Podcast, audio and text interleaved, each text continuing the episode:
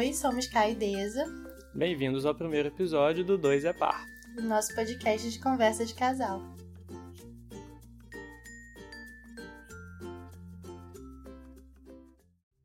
E hoje a gente pensou, na verdade a gente já tinha pensado, né, quando a gente teve a ideia do podcast, de começar falando sobre a nossa história. Só que aí, na, da semana passada pra cá, uns eventos nas internets, assim, levantaram a gente para abordar isso de um outro ângulo. Por quê?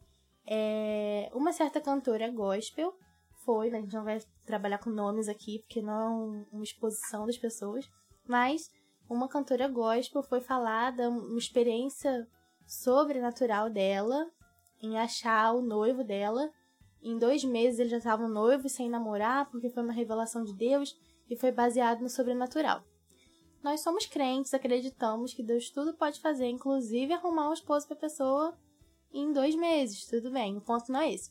O que a gente queria aproveitar desse episódio é para desmistificar essa super espiritualização dos relacionamentos cristãos. Porque eu acho que todo mundo que, que passa adolescência, né, no, numa igreja evangélica, ouve muito todas essas coisas da revelação, Deus vai revelar a pessoa da sua vida, ou então pode fazer a sua listinha de atributos que Deus vai te dar uma pessoa exatamente assim. Se você for obediente, Deus vai honrar sua obediência, sua espera e vai te dar o príncipe encantado. E aí a gente queria contar nossa história que não tem nada disso. Tem o sobrenatural de Deus atuando no natural na nossa vida. Não desceu nenhum anjo e falou para mim que eu devia namorar o Kai. Talvez tivesse sido mais fácil se um anjo tivesse aparecido. É... Não foi nada super né, perfeito, muito pelo contrário. E também o Caio não é uma pessoa perfeita, não seria a pessoa da minha lista e eu não seria a pessoa da lista dele. Então, o propósito desse episódio é a gente compartilhar com vocês a esperança em relacionamentos imperfeitos. Então, a ideia é a gente contar a nossa história, que não é perfeita, que não tem príncipe encantado, não tem revelação de anjo e vozes da nossa cabeça. Tem a gente empenhado crendo em Jesus e tentando fazer dar certo. Então é uma mensagem de esperança, no imperfeito. É, e ao mesmo tempo que a gente, mesmo não super espiritualizando esse nosso relacionamento, a gente enxerga também o cuidado de Deus e, e a gente entende que era plano dele para nossa vida que a gente estivesse junto. Então, mesmo que não fosse aí com, né, essa revelação, uma coisa super espiritual, da forma que aconteceu foi a forma que a gente entende que Deus também tinha preparado e, e hoje a gente vai contar um pouquinho de hum. como que foi isso mais ou menos. É, então, a nossa ideia é conduzir esse episódio quase cronologicamente, né? Começar falando de cada um, as ideias que cada um tinha a respeito de relacionamento, depois caminhar como foi que a gente se conheceu e contando como as coisas foram acontecendo. Isso dá quase uma temporada de malhação. Então vai ser bem resumido, só quem viveu sabe. E aí depois, quem sabe, a gente fala com mais detalhes de outros pontos da história. Mas, para começar, eu acho que é importante mencionar que eu não cresci no lar cristão. Então, eu não nasci crente, diferente do Caio. Minha família não era cristã, acho que não tinha nenhum evangélico. Uma tia minha era, mas todo o resto da minha família não era. Então, eu não vim de um lar de famílias de comercial de margarina, em que tinham relacionamentos estáveis, e duradouros e famílias planejadas, não tinha nada disso. É, mas no, minha família sempre foi muito unida, é, muito amorosa, muito afetuosa. Então esse foi o contexto em que eu cresci, de muito amor, mas que não era uma coisa planejada, racionalizada. Muito pelo contrário, a gente sempre foi na base do, da coragem, assim, e de muito amor e afeto mesmo.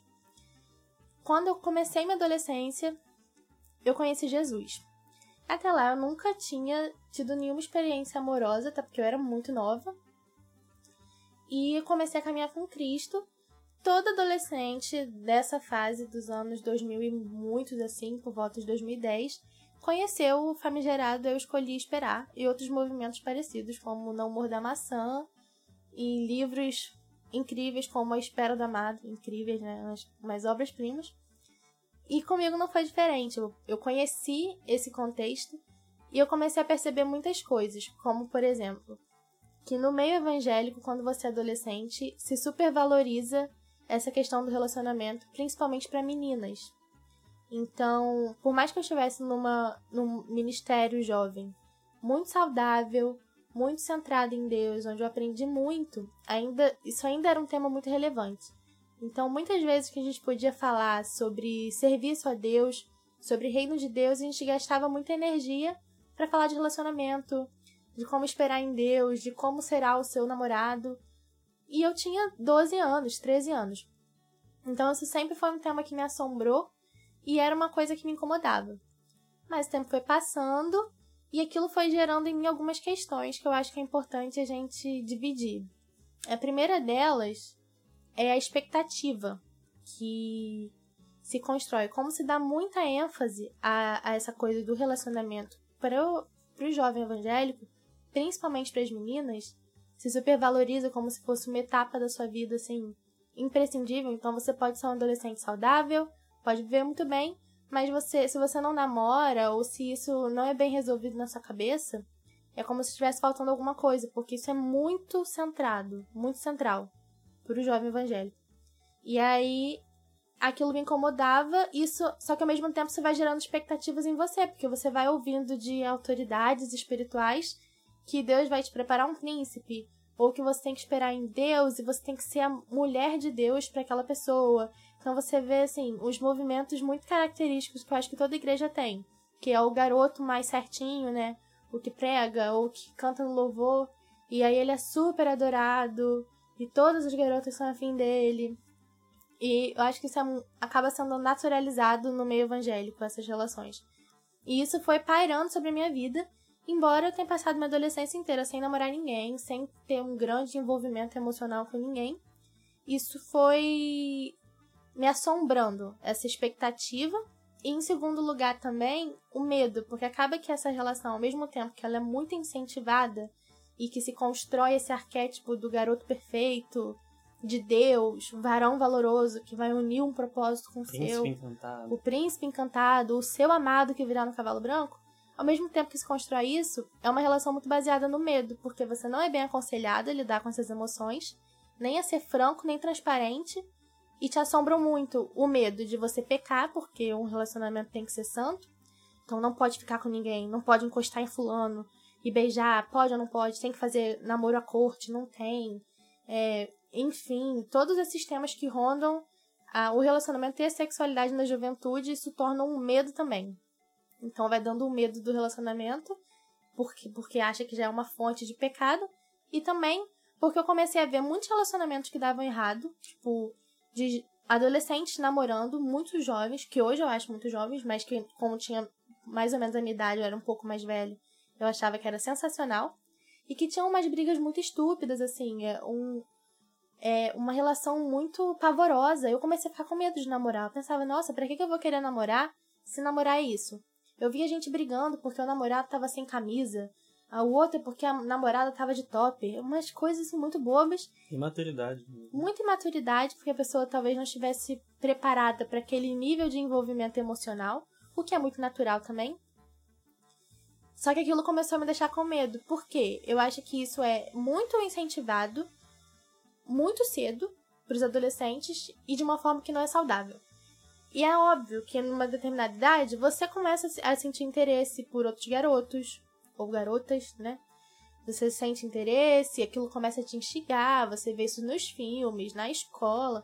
Só que ao invés da igreja abordar isso de uma maneira acolhedora, ela aborda de um jeito muito vertical, que é te prevenindo do pecado pelo medo e ao mesmo tempo te instigando expectativas que não condizem com a realidade.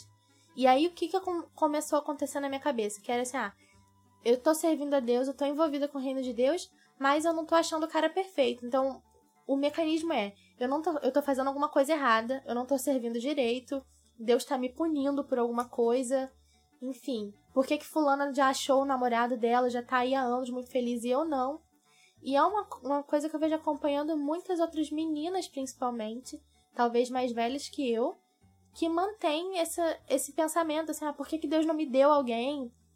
Cara, e quando seria muito mais fácil ela tivesse ido atrás de alguém e tentado um relacionamento, sabe? Mas fica esperando essa iluminação do anjo que talvez não chegue. Pode ser que Deus queira agir assim, mas talvez não chegue. E isso vai gerando uma frustração porque isso é tão colocado no centro de tudo, se torna tão relevante que parece que é um defeito na vida dela, se ela não tá no relacionamento. Então, antes de eu conhecer o Caio, eu tomei uma decisão que foi de que eu não colocaria isso no centro da minha vida. Por todos esses motivos que eu falei, eu decidi me tornar uma adolescente solteirona e encalhada. Óbvio que, como todo adolescente tem seus, seus interesses, né? Encalhada entre aspas, a gente fala. Mas tem seus interesses, tem um crushzinho, não sei o que, aquela risadinha boba. Mas eu coloquei no meu coração que eu ficaria em paz e não procuraria namorar alguém naquela idade. Eu ia aproveitar minha adolescência. E aproveitei demais. Eu morava na igreja, eu fiz todo o curso quanto, quanto eu quis fazer, estudei muito, li muito, joguei muito futebol, vivi pelo Flamengo. E foi maravilhoso para mim. E foi saudável, que não quer dizer que também que a minha decisão seja uma regra, mas me fez muito bem. Então, até eu conhecer o Caio e a gente começar a namorar, é, eu nunca tinha beijado ninguém, eu nunca tinha me envolvido emocionalmente com ninguém, com a família de ninguém. E isso acabou fazendo bem para mim. Ao mesmo tempo que me deu um tempo para eu organizar essas expectativas e entender que ela, elas não tinham fundamento. De que não vinham de Deus, de que era uma criação humana, uma forma da, das próprias pessoas se sentirem mais seguras, ou de de repente entender que Deus estava validando a, a decisão delas para evitar comprar o compromisso de, de lidar com aquela decisão. Então eu coloquei no meu coração que eu ficaria em paz sobre isso. Então eu conheci o Caio já no momento que eu tava bem fechada. Eu achava que eu era fechada, hoje eu já não acho que era fechado o título. Eu só tava resguardada e eu tava tranquila, então não não tava atenta assim para arrumar um namorado e achar o amor da minha vida, enfim, até porque eu tinha 15 anos. Mas foi assim que eu cheguei a conhecer o Caio. Foi, eu era essa pessoa em relação à minha vida emocional.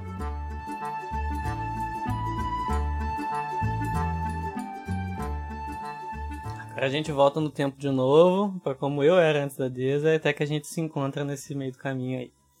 É, como a Deza já falou, né, eu nasci num, num lar cristão e com todas as vantagens e as desvantagens que se existe é, nesse contexto. Então, meu avô paterno era pastor e depois dele meu pai foi pastor, são pastores e por mais que, né, minha família, eu, hoje eu vejo até que eles sempre lidaram de uma forma muito saudável com isso, tanto meus avós como meus pais, em relação a nunca tive essa cobrança para que eu fosse pastor também, não vindo da minha família, mas de todo o resto da igreja, talvez. É, não necessariamente que eu virasse pastor, mas tinha essa. Eu era muito visado, né? De assim, eu acabava sendo cobrado de, de muitas outras formas. É, isso acabou influenciando muito, assim, como que que eu via as coisas e até a tentativa de, de ser perfeito, né? De, claro que ninguém consegue ser perfeito, mas de ser o máximo que eu conseguisse. Então, eu cresci numa, numa mesma igreja, eu nasci em outro estado, mas desde os três anos eu vivi praticamente na mesma cidade, congregando na mesma igreja, a igreja do meu avô, a igreja do meu pai, e crescendo com as mesmas pessoas. E Assim, eu sempre tive um, um grupo de amigos, né? Que, amigos e amigas que fomos crescendo juntos.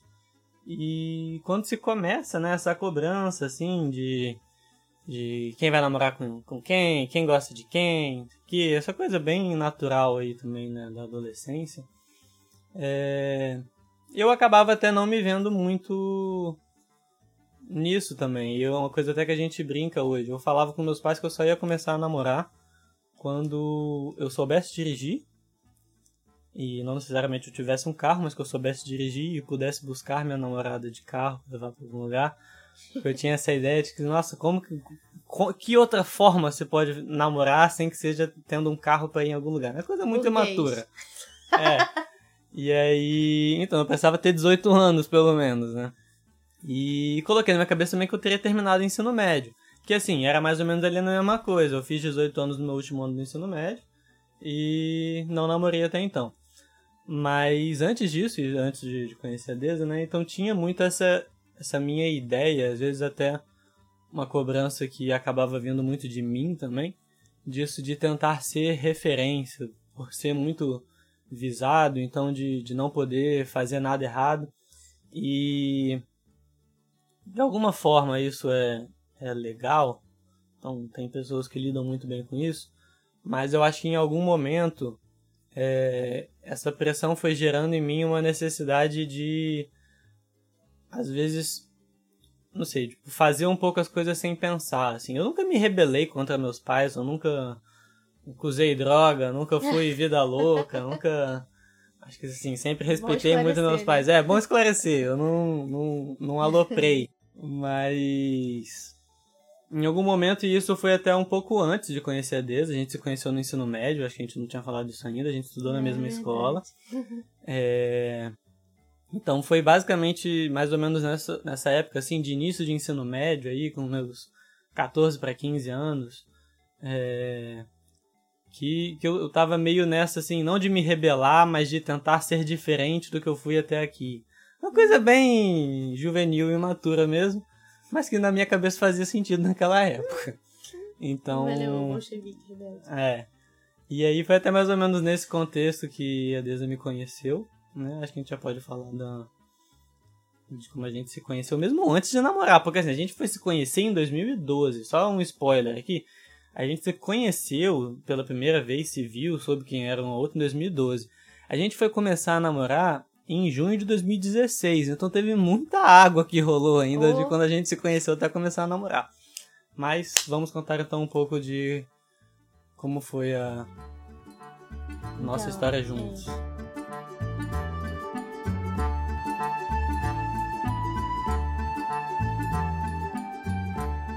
A primeira interação da gente foi num post do Facebook, porque tinha uma menina que eu conhecia e conheci ele também, né? Que Deus a tenha. Não, ela não morreu, é só não tem mais contato com ela. Ela fez um post porque a gente passou para pro IFE aqui de Macaé e tem um processo seletivo, né? Tipo um vestibularzinho. Aí ela foi falar, tipo, não sei o que lá, nerds, parabéns, passaram, não sei o que, uma coisa assim. Aí marcou a minha Caio, eu não sabia quem era. Aí eu fui ver, falei assim, ah, legal, de repente a gente tá na mesma turma, pode ser uma pessoa para fazer amizade. Abriu coisa dele. Aí uma amiga minha falou: Olha lá, é o filho do pastor Daniel da segunda igreja. Eu não sabia quem era Daniel da segunda igreja, porque eu não tinha muito contato com ninguém da segunda igreja. Porque na minha cabeça era uma igreja de playboy. Então eu falei assim: Hum, não sei quem é. Aí. Só que aí ele foi muito antipático no post. Muito, muito antipático. Eu toda serelepe querendo uhum. fazer amizades. E ele foi muito antissocial. Eu falei, ah, tá bom. Aí passou. O que aconteceu? Nesse meio tempo, antes de começar, entre que saiu o resultado, eu vi o perfil dele, a gente interagiu lá e foi péssimo. E começar o as o aulas letivo, mesmo, né? O ano letivo. Que o IF tem dessas, né? Que tá, geralmente está atrasado o calendário, porque é, de vez em quando tem algumas greves, né? E isso acaba atrapalhando um pouco o calendário ser junto com outras escolas. Pois é. Aí gente, isso foi em dezembro do post. E só em abril que a gente começou a ter aula. Nesse meio tempo, o pai dele começou um projeto com nas escolas de Macaé, chamada Escola da Vida. E aí eu me interessei muito, eu e um pessoal lá da igreja, a gente começou a participar. Aí foi lá que eu comecei a interagir mais com o Caio. Mas a gente também não era muito próximo, muito amigo. Só que ali já começou um bafafá terrível, assim, do pessoal botando pilha, é, vai estudar, vai estudar junto, não sei o que, todo esse contexto. O povo crente não pode ver dois adolescentes solteiros que já quer, né, colocar lenha na fogueira que não existe. E aí foi ali começa todo um processo que durou anos de pessoas colocando pilha e fofocas e um falando do outro, de gente falando que falou do outro e outras meninas que pegavam birra comigo achando que eu tinha alguma coisa com o Caio quando eu não tinha. E assim, nesse tempo a gente não, não era tão amigo acabou que a gente foi estudar na mesma turma, o que quis dizer que a gente passaria os próximos quatro anos, porque o ensino médio no IF são quatro anos, é, convivendo juntos, assim, todo dia, por muitas horas. Foi o que aconteceu. É, por coincidência também, os nossos grupos de amigos acabaram ficando muito próximos. Então a gente convivia muito, não só no contexto de escola, assim, mas para coisas fora da escola também, porque eram pessoas com muita afinidade. Sempre que ia sair, assistir algum filme, é, fazer qualquer rolê. Então, eu sou uma pessoa que, embora eu seja muito tímida, eu fico muito atenta à necessidade de acolher as pessoas. Qualquer ambiente que eu tô, eu tenho muito essa questão da responsabilização, de me sentir muito atenta às necessidades das pessoas ao meu redor e de sentir vontade de cuidar das pessoas. Eu sou muito mãe de todos os meus amigos. Então eu tinha esse mesmo sentimento por Caio. Porque eu via, embora a gente ainda não fosse tão próximo assim nessa época, Caio tava meio perdido, assim. Eu tinha essa sensação de que Caio era uma pessoa meio perdida, assim. Eu conhecia a família dele, aí nesse ponto eu já sabia que era a família dele, já convivia mais com ele, a gente fazia muito trabalho junto. Mas eu eu tinha muito essa necessidade de cuidar de Caio porque eu ficava, eu sentia o Caio um, cara meio tava meio sem rumo, não é sem rumo a palavra, como se ele não soubesse o que ele estivesse fazendo, mas como se estivesse meio confuso, sabe? Aí eu sentia essa necessidade de ficar próximo e tudo mais. Aí foi isso. É, e é engraçado que assim, na época eu não achava que eu estivesse assim, né? Eu não, não achava que eu, eu precisava disso de alguma forma. Hoje eu, eu vejo que eu realmente estava com a cabeça meio fora do lugar. Mas. Mas na época eu. Acho que assim, Deza foi até muito cuidadosa em como ela sentia isso, em externalizar, porque eu não não sentia ela como encherida, assim, sabe? De querer se meter na minha vida, alguma coisa assim. E, e eu era até muito implicante com ela, assim. Na verdade, ela diz, né, que eu era, era implicante. Assim. É, mas assim, de essa implicância de adolescente mesmo, né? De encher o saco. Ah, ele de... me enchia o saco, meu Deus do céu. Ele implicava com tudo que eu fazia, absolutamente tudo. Então era uma. Nossa senhora. Mas aí eu brinco com, com ela, eu falo que, que é porque eu já gostava dela não sabia expressar, né? Aquele Mocaô. velho enredo de, de filme adolescente do adolescente que implica com o outro porque gosta. Mas não, não caia nessa. Se alguém estiver implicando com você, ele só é chato. Se ele gostar de você, ele vai falar. Não, isso não é desculpa. É. Mas era também uma, uma forma de interação que a gente tinha, assim, né? Por mais conturbada que fosse, pois era. É não era, não era uma implicância de. Assim, eu não fazia mal pra ele ela. Ele não fazia tá? bullying, entendeu? É, ele era... só era chato. É. Ficava, tipo, às vezes eu tava lendo alguma coisa, ele tinha o prazer de falar, ah, já vi o filme. Não tinha um comentário sobre o livro para fazer. Mas ele ia jogar na cara que ele viu o filme como se fossem coisas minimamente equiparáveis. Era a implicância mais de inconveniência do que de. É, é essa a palavra. Isso. Só que nesse tempo também, enquanto Kai tava meio maluco das ideias, o que não era nada também, Caio não ficou desvirtuada, se não é a questão. Ele tinha perdido um pouco os eixos, os só. Só que como eu estava atenta, eu reparei nisso. Então eu estava sempre por perto, eu procurava aconselhar. E só que foi se construindo também uma imagem em torno dele muito negativa. É, das pessoas, de um cara parecido, enfim, muito metido, como se fosse super vaidoso, essa aura de vaidade. Só que ele era muito nem aí para isso, então ele também não fazia questão de desconstruir essa imagem que ele tinha. É, porque, assim, era o. Acho que quem estudou com a gente, se por alguma acaso estiver ouvindo isso, vai lembrar que, que me zoavam muito, que tinha a questão do papinho e não sei o quê, ah. e de que eu conversava com, com muitas meninas e tal, e. E assim, em algum ponto, não vou falar diferente para Deus não discordar de mim aqui ao vivo, é, isso tinha algum fundo de verdade, assim, de, de que eu, eu não desmentia isso, né? Porque de alguma forma isso, mesmo que não fosse exatamente o que eu era, mas essa imagem que eu passava, às vezes até, tipo, massageava um pouco o ego, assim, sabe? Hoje, hoje eu entendo isso como muita imaturidade, tá? Então, garotos, se você tá me ouvindo aí, você tá aí nos seus 15, 16 anos e você faz isso, não faça isso. Pode parecer legal em algum, de alguma forma aí, não é. mas isso uhum. não é legal nem para as pessoas que você está conversando que né, possam criar talvez alguma expectativa. E nem para os seus futuros relacionamentos que sejam sérios mesmo, porque isso vão ser coisas que você carrega e é uma responsabilidade que você assume. Então, sejam espertos nisso.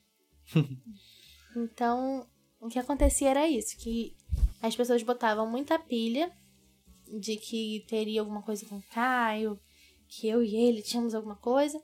Que o que acontecia no fundo era isso. Eu, eu me importava muito com ele.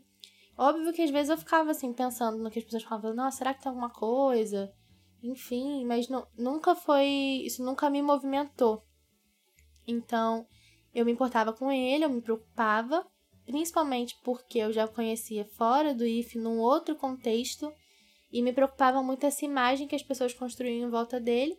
Só que ao mesmo tempo, eu fui criando também um ranço porque ele não fazia questão de desconstruir essa imagem que ele tinha e dessa essa vaidade em torno dele de falar com vários garotos. Então criou muito um, uma desconfiança, um ambiente de desconfiança. Então, ao mesmo tempo que as pessoas botavam pilha, ficava pensando de maneira alguma, porque esse garoto não tem noção. Tipo, ao mesmo tempo que eu me importava, eu não conseguia nutrir por ele uma confiança que me fizesse sentir mais do que só amizade, entendeu?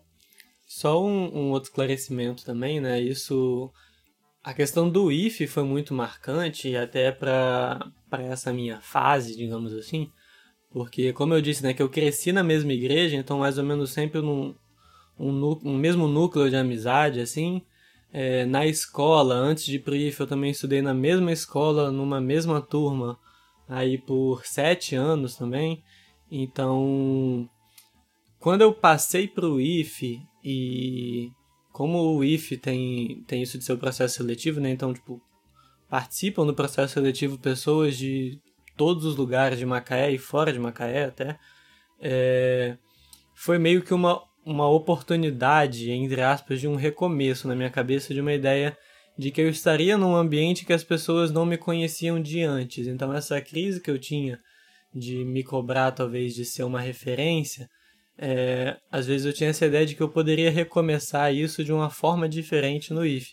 Então, por isso que, que isso que a Deza falou, de que ela me conhecia de um outro contexto também para fora da escola, é porque eu meio que ainda tinha que viver isso de alguma forma também quando eu estava nesse outro núcleo mais antigo de amizade. Em resumo, o garoto aloprou, né? Oxigenou muito a cabeça dele, o IF, e ele ficou sem noção. Mas, tudo bem. O que não quer dizer também que eu era uma pessoa super certinha e que eu tava com a cabeça no lugar, não. Porque eu já tava muito armada. Porque à medida que o tempo foi passando e que eu fui ficando com medo da relação dos outros, vendo as pessoas se relacionando de um jeito meio duvidoso, toda essa pressão que a igreja faz no relacionamento, de santidade, de príncipe, de obediência, de honra, todas essas coisas que vão assombrando a gente. Até decepções também, com decepções. Exatamente. Então, quem é crente sabe o que eu tô falando. Aquilo tudo já foi me armando e eu fui me fechando. Então, o contexto era: Caio não me despertava a menor confiança, a menor segurança, porque ele tava alopradinho, mas eu tava aloprada também com os meus medos, muito insegura, muito assombrada por essas coisas. Então, ao mesmo tempo que eu tinha muito claro, assim, que ah, as coisas não são assim, não vai vir um anjo que vai me dizer com quem eu tenho que me relacionar, que vai ser um pregador do não sei da onde. Ao mesmo tempo aquilo ficava assim, ah, mas e se for, se eu estiver fazendo errado? Sabe, essas coisas que vão meio que acompanhando a nossa cabeça que terapia resolve se você estiver nessa situação. Ou um bom aconselhamento também pode te ajudar. Só que isso me faltou no momento, então isso demorou a desconstruir. Então isso foi mais ou menos o que o que era a nossa relação é, aí desde que a gente se conheceu, né, em 2012, até aí final de 2014, início de 2015, que foi quando a gente começou a se aproximar mais, assim, a gente já convivia diariamente, tinha muitos amigos em comum, mas que a gente começou a fortalecer uma amizade entre nós dois. Pois é, porque tem. Acho que vocês conseguem entender que tem aquelas amizades que são circunstanciais, que estão ali pela circunstância, e tem as amizades que nas circunstâncias vão se construindo e se tornando uma relação à parte. Então, a gente tinha uma amizade circunstancial até então.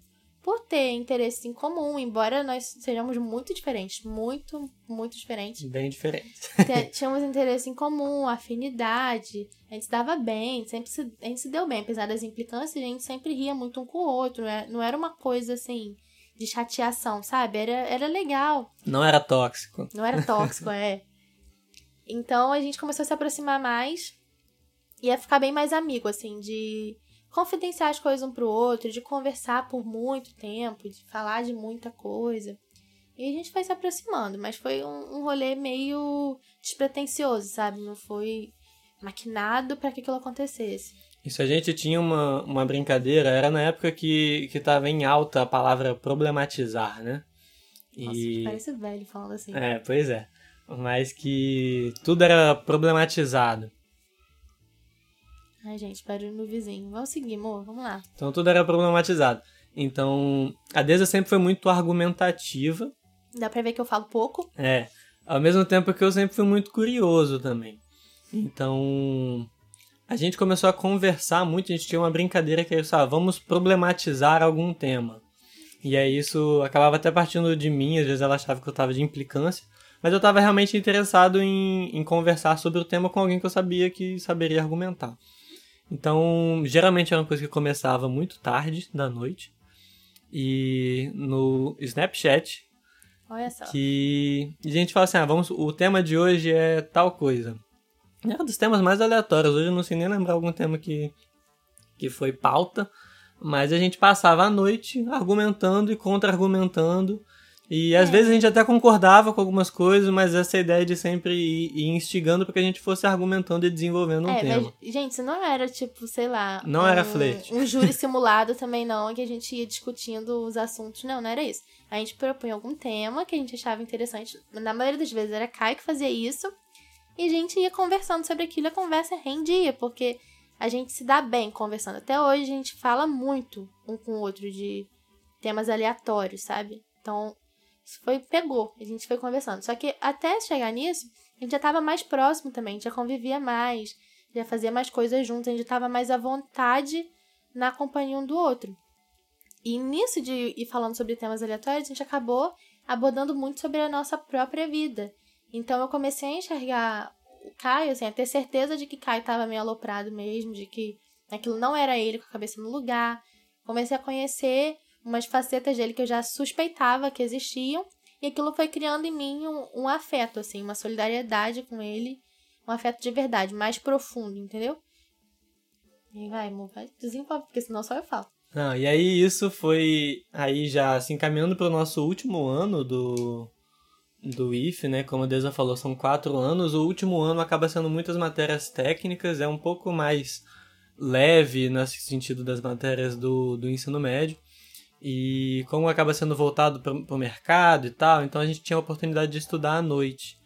E aí a gente estudava à noite. Então eu tive a oportunidade de ficar num laboratório. Eu recebi uma bolsa para ficar no laboratório lá durante a tarde. E isso foi um ponto, assim, acho que crucial na nossa aproximação. Porque vira e mexe desde aí, a nossa aula começava, sei lá, seis horas, é, só que eu fazia pré-vestibular de manhã e não dava tempo de eu sair do pré-vestibular e ir pro, pra casa, porque eu morava longe pra caramba do IF, e ir pro IF depois. Então eu ia direto e ficava com umas três horas aí de vácuo até começar a aula. O tempo que eu almoçava e tinha umas três horas até ter aula novamente. Ao mesmo tempo que eu morava muito perto do IF, e eu geralmente almoçava em casa, almoçava e ia para ficar nesse laboratório que eu tomava conta, fazia manutenção, ajudava uma forma de monitoria, mais ou menos. E aí foi nesse contexto aí que, enquanto eu estava lá no laboratório, a Deza à toa, de alguma forma, na, à toa não, eu tinha na que escola. Estudar. E ela ia muito lá pro laboratório, porque tinha internet também, então se ela precisava ver alguma coisa na internet. E tinha ar-condicionado. E tinha ar-condicionado. e, e a gente começou a assistir coisas juntos. Juntos. E aí a gente falava de algum filme, alguma coisa, eu começava a assistir, ela chegava, eu tava assistindo lá, ela já tinha assistido o filme antes, a gente conversava sobre o filme depois, ou então a gente começou a assistir uma série e aí assistia a série junto lá também. E isso foi aproximando muito a gente e assim, foi gerando uma uma amizade muito sincera, assim. Aí vocês acham o quê? Que aí a gente começou a se apaixonar e começou a namorar. Não, porque deu tudo errado. Que, por quê? O que aconteceu? Aí tinha todo esse. um contexto externo que não convém falar, em que a gente estava também nessa coisa de adolescentes, muitos adolescentes, convivendo várias horas por dia. Óbvio que ia dar um monte de merdinha aqui e ali, né? De gente se relacionando errado, dando um problema com um com outros, fofoquinhas de sempre. A gente estava num contexto assim, não poderia ser diferente. Só que, dado toda a situação de Caio que estava aloprado, estava voltando para a cabeça no lugar, e eu muito fechada, completamente armada, deu muito errado, porque foi é, apesar de que a gente não consegue, não consegue definir bem, né? Tipo, quando que a gente decidiu que seria. que não era amizade mais. A gente não consegue dizer em que momento que deixou de ser uma amizade muito natural e muito boa e passou a ser um interesse a mais. Isso eu não, não tenho muito. Foi uma coisa que foi acontecendo. Foi um processo. Quando a gente viu, já tava ali. Mas aí quando a gente percebeu que já tava ali, deu muito errado. Porque eu tava muito insegura e Caio, com sua sempre facilidade de se comunicar também, né? não, não passava muito para mim o que ele tava sentindo. Então, nossa, foi horrível. Ainda foi num, num contexto, numa situação de ali final de ensino médio, né? E essa iminência aí de ir pra faculdade. E tanto eu como ela é, tínhamos essa ideia de sair da cidade, a gente ainda não tinha nem muito certo para onde que a gente ia. Na época eu considerava ir pro Rio ou para Belo Horizonte. Deus chegou a considerar ir pro Sul. E, Completamente doido. E era assim, nessas incertezas, né? E, e eu lembro de que assim, já sabia que eu sentia algo a mais, né? Que não era mais só uma, uma amiga para mim, mas ao mesmo tempo também com medo das mudanças próximas que estavam chegando, mudanças físicas até de geográficas, né? E, e aí essa, essas incertezas foram abalando, me abalaram muito e isso refletiu obviamente no, no relacionamento que a gente estava construindo, que então é, até então era uma amizade, né? Mas... Só para ilustrar, teve uma situação que ilustra bem o que que como que isso ficou muito conturbado pra gente por imaturidade, embora já fôssemos mais velhos, a gente era muito imaturo, porque Caio também nunca tinha namorado ninguém, então não sabia bem como transmitir isso. Ele estava muito afobado, ele sempre foi muito pragmático, assim, muito dual, do bem binário, um ou zero. Então, na cabeça dele, ou era tudo muito certinho do jeito que ele tinha planejado, ou não era. Então, ele não lidava bem com essa flexibilidade, sabe? E eu completamente insegura. Só um parêntese aqui, a gente já falou nesse podcast que a Deise é muito argumentativa. A Deise está falando aqui que eu sou muito pragmático e binário. O resultado disso é que eu tô me formando em engenharia civil e a Deus está se formando em direito. É, talvez isso tenha alguma coisa a ver com as nossas personalidades, talvez. É, deu certo. Mas, fecha parênteses. E. Ai, me perdi, amor. Aí. Ai, me perdi. Tá, é uma situação que ilustra isso, né? Que aí ficou essa coisa de Kai ser muito pragmático, tava fechado na ideia certa dele do que, que tinha que ser a vida dele, e eu muito insegura, e como ele tava muito fechado também, não me passava segurança nenhuma que aconteceu? Só pra você. Acontece muito mais coisa nessa, nessa meiuca aí, mas fica muito extenso para contar. Como eu disse, dá uma temporada de malhação. E dá mesmo, e seria dá uma... umas duas temporadas de malhação. E seria interessantíssimo. para quem gosta de malhação como eu, valeria a pena assistir, seria maneiro. Mas que... olha essa situação só para ilustrar bem. Caio me chama para conversar. Eu lembro que eu tava comendo, acho que um salgado de salsicha com cheddar. uma coisa muito tóxica. Específica, específica.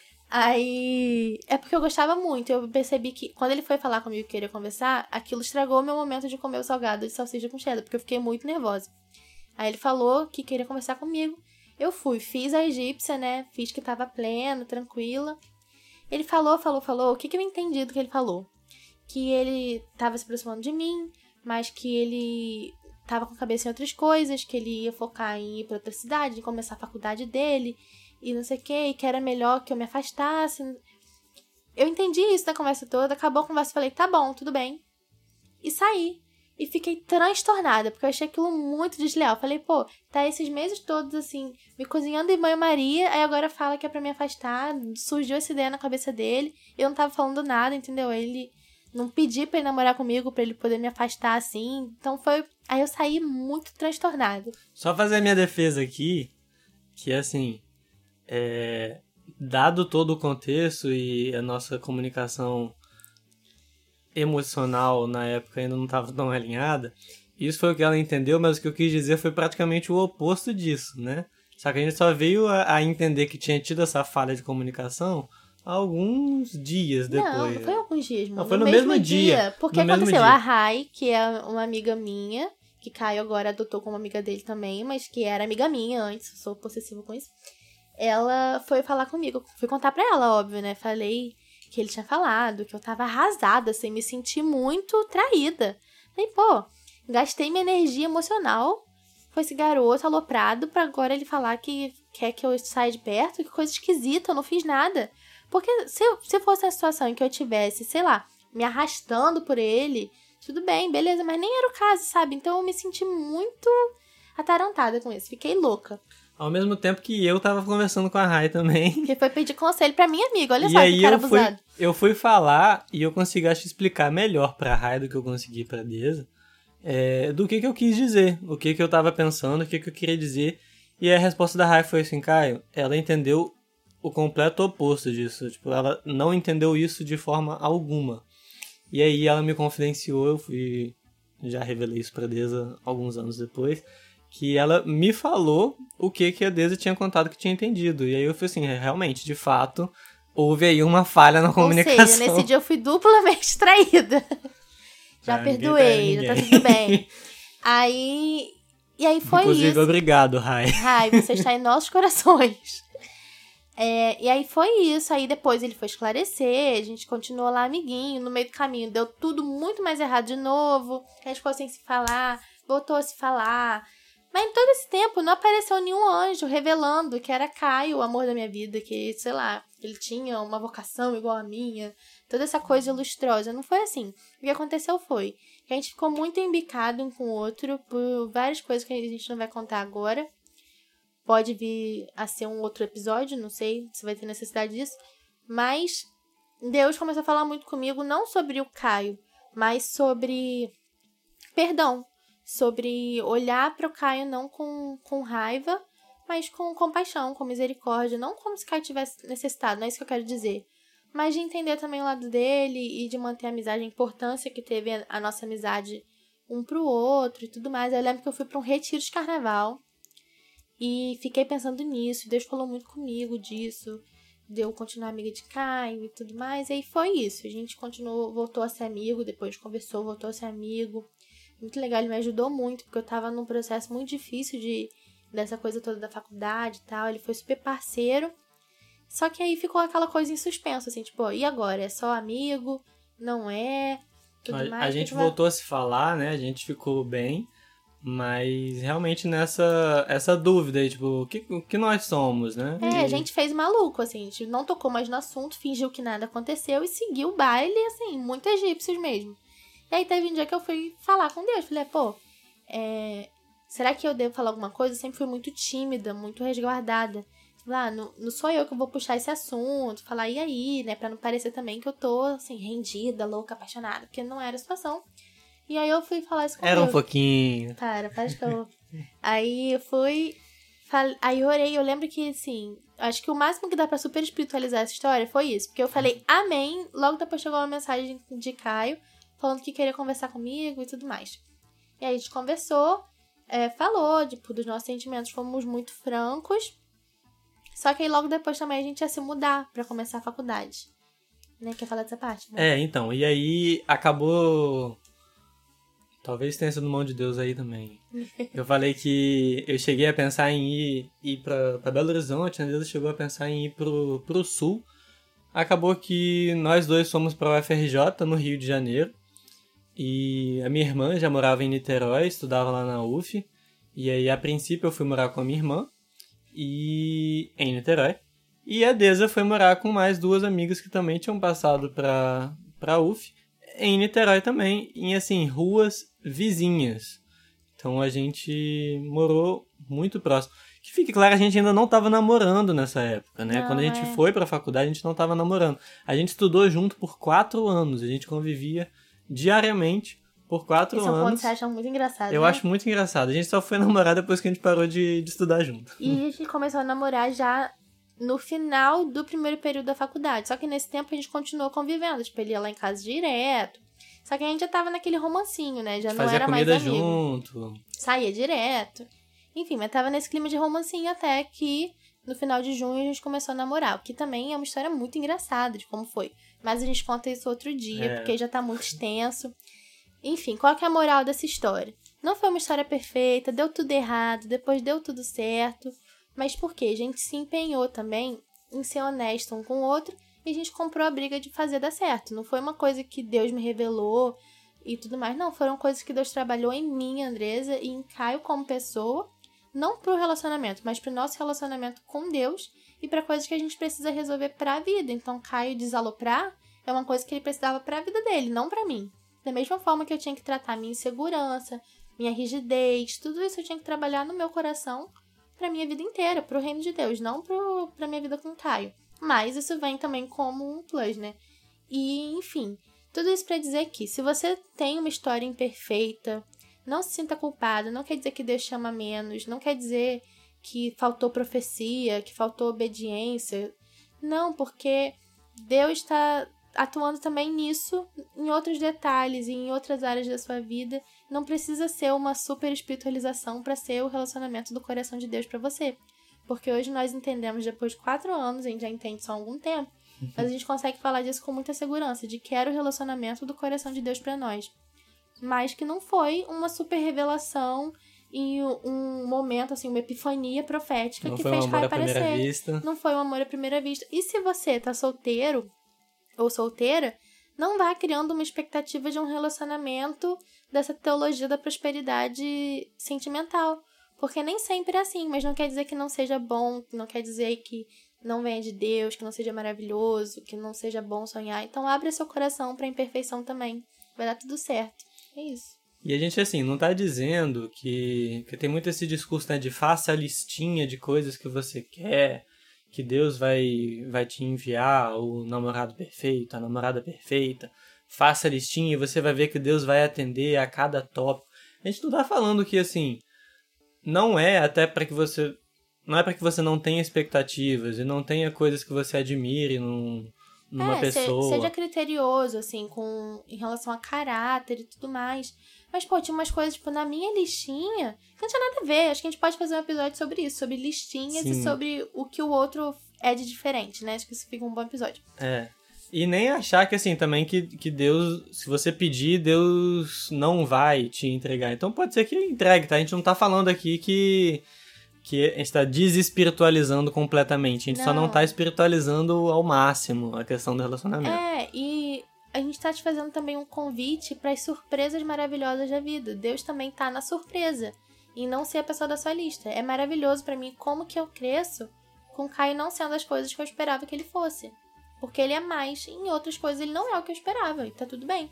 E isso também trabalhou coisas importantes no meu coração. Então é um convite a você abrir o coração pro inesperado, pra surpresa, pra imperfeição, para as pedras no caminho, pros, pros problemas que vão acontecer, todas as tretas. Abra seu coração. E é muito mais legal quando é assim do que quando é uma história de uma epifania profética da sua vida, entendeu? E acaba sendo muito mais saudável quando a sua oração, mesmo que em relação ao relacionamento, né, a quem Deus está preparando para você, seja muito mais em, em confiança de saber que Deus está preparando o que é melhor para você, mesmo que nem você saiba o que é esse melhor. Então, às vezes, uma pessoa que fosse cumprir aí todos os, ah, os itens que você lista, é, não seriam tão bons para você como uma pessoa que atenda outros requisitos. Então, esteja aberto e confiante, né? Que Deus sabe o que é melhor pra você, Deus sabe o que você quer, o que você espera, mas sabe muito mais do que isso também. Então, E é isso, gente. O, o relacionamento maravilhoso, o relacionamento que vem de Deus, é o relacionamento que, aos pés de Jesus, você decide fazer dar certo. Em obediência a Ele, honrando a Ele, mas também entendendo que isso é uma escolha sua também. E você tem que honrar o seu compromisso. Então hoje a gente tá aqui juntos há quatro anos porque a gente escolheu honrar esse compromisso acreditando que Deus está na frente e nós na carrocinha. Amém. Se Deus quiser, casados em poucos meses. Amém.